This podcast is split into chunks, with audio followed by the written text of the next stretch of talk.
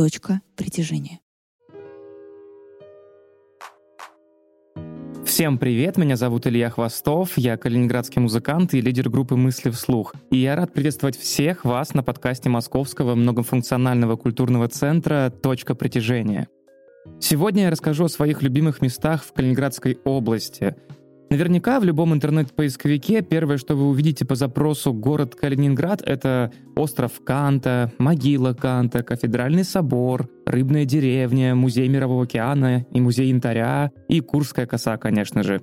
Ну и еще много различных мест, которые находятся на стандартном туристическом маршруте. И, конечно же, я не говорю, что на эти места не стоит обращать внимание, а наоборот, их определенно точно нужно посетить, особенно если вы еще никогда не были в Калининграде.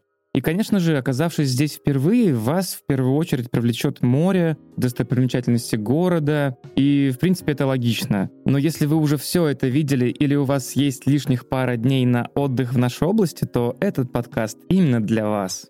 Сегодня я хочу уделить внимание месту, которое является для меня воплощением спокойствия, умиротворения, красоты и вдохновения. Это поселок под совершенно сказочным названием Краснолесье. Он расположен в Нестеровском районе на востоке области, и, к сожалению, восточную часть нашей области туристы посещают гораздо реже, чем западную прибрежную. На то есть свои причины. Хоть наша область и является самой маленькой в стране, все равно на то, чтобы доехать, посмотреть и уделить достаточное внимание всем достопримечательным местам ее восточной части, по-хорошему нужно выделить, ну, хотя бы несколько дней. Ну, а где можно переночевать, я тоже расскажу далее в подкасте. Вернемся к поселку Краснолесье. Впервые я в нем побывал лет 10-11, наверное, назад. Тогда я особо ничего не успел посмотреть, проникнуться какой-то атмосферой. Ведь мы приехали с молодежным клубом буквально на пару часов, чтобы просто установить памятный камень, на месте которого вскоре построили часовню. А вот по-настоящему влюбился я в это место в 2016 году. Тогда я принимал участие в шоу-проекте «Голос» на Первом канале и к неожиданности для себя дошел аж до четвертьфинала и побывал за это время в двух командах. Сначала у Гагарина, и потом у Лепса. Съемки дались мне непросто, потому что я постоянно летал из Калининграда в Москву и обратно.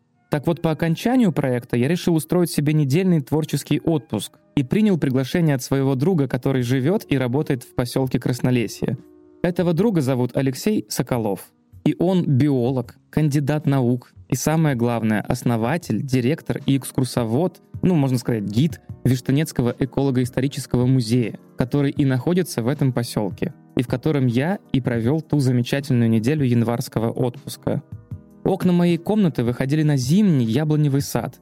Мы просыпались в 8 утра, завтракали и шли гулять по лесу, пока не садилось солнце, это примерно где-то до 4 часов дня. Затем возвращались в музей, обедали и расходились по своим делам. Алексей занимался музеем, а я сочинял музыкальные отрывки и стихи. И именно там родилась песня «Держи ее за руку». Найти ее, как и остальные мои песни, можно на любой музыкальной интернет-платформе, если вам интересно, конечно же. В общем и целом, я отлично провел время, полностью отключившись от городской суеты и трудовых будней, и с тех самых пор при любой удобной возможности я вожу всех своих знакомых и друзей в этот поселок, особенно те, кто приезжает впервые в нашу область. Ведь Алексей из тех людей, который просто болеет и живет своим делом. И живет он по принципу «хочешь сделать хорошо, сделай сам». И у него это отлично получается. И вообще, на мой взгляд, он является душой не только своего музея, но и всего поселка и вообще этих прекрасных мест. Честно говоря, я боюсь, что не влезу в хронометраж нашего подкаста, если начну рассказывать подробности его деятельности. Скажу лишь, что в этом музее вы узнаете все о здешних местах, об образовании озера Виштанецкое, послушайте множество удивительных легенд и преданий. А если вы приедете с детьми и вам повезет, то вы увидите гномов и даже их сокровища. Ну и вдобавок ко всему, если вам нужно будет остановиться на ночлег, то у Алексея сейчас есть свой частный дом, который он сдает в аренду таким путешественникам и любителям отдохнуть вдали от мегаполиса. Еще рядом есть поселок Сосновка, в котором построили чудесное место для отдыха под названием Шелдон. Расположено это место прямо на опушке Красного леса. Это комплекс из нескольких гостевых домов, наивкуснейшим трехразовым питанием, беседками, озером, на берегу которого стоят несколько бань, одна из которых даже на плаву. Вы можете просто отплыть на середину и, выйдя из парилки, нырять прямо в озеро. Это очень круто. В общем, это место очень любят йоги, они частенько приезжают на ретриты, и мы там отдыхали тоже несколько раз, э, брали у хозяев в аренду велосипеды и катались по лесу и местным достопримечательностям. Вот это прям must-have. Реки, деревья, родники, мосты. Это правда невероятно красиво. Рекомендую посмотреть Токаревский мост в поселке Токаревка и три сосны, которые за несколько столетий выросли до неба. А еще хочу отметить, что эти места прекрасны в любое время года. Там какая-то удивительная природа, совершенно не такая, как вблизи Калининграда, ведь она находится на возвышенности. И осень здесь наступает быстрее, а зима держится дольше. И если в Калининграде уже все растает, и на дорогах будет слякоть, можете приехать в Краснолесье и еще несколько недель побыть в зимней сказке.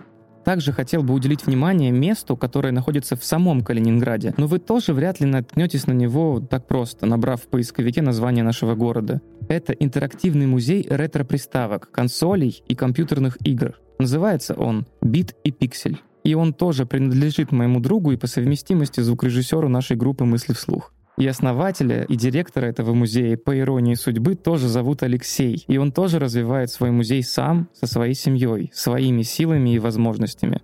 Алексей Федоров является музыкантом, диджеем и долгие годы коллекционировал различную электронику, видеоприставки, компьютерные игры, пока это хобби не разрослось до частных выставок, а в будущем и открытием своего музея. Уникальность этого музея в том, что это единственная в Калининградской области коллекция ретро-консолей и компьютерных игр, а также зона с игровым оборудованием последнего поколения. И действительно, таких музеев в стране очень мало, их можно пересчитать по пальцам. В этом музее вы услышите от Алексея всю историю компьютерных игр от Тетриса до виртуальной реальности. И главная особенность этого музея, что все консоли в рабочем состоянии. Абсолютно во все можно поиграть и все можно потрогать. И вход в этот музей стоит всего лишь 200 рублей, а находиться там можно целый день. При этом в соседнем зале Алексей со своей семьей открыл клуб, в котором на выходных проходят концерты, диджей-вечеринки, различные творческие встречи и стримы. Также есть даже барная и кальянная зона. Не знаю, войдет ли это, конечно, в подкаст или нет, но, в общем, есть такая услуга. Наверное, кому-то может показаться, что в этом подкасте я просто прорекламировал бизнес своих друзей.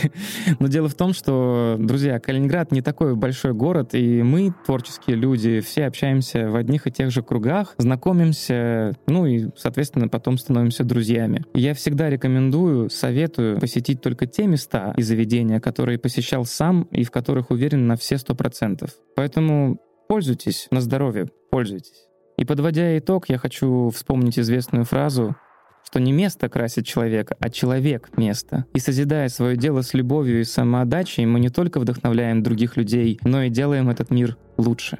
С вами был Илья Хвостов, специально для подкаста «Точка притяжения». Спасибо. Пока-пока.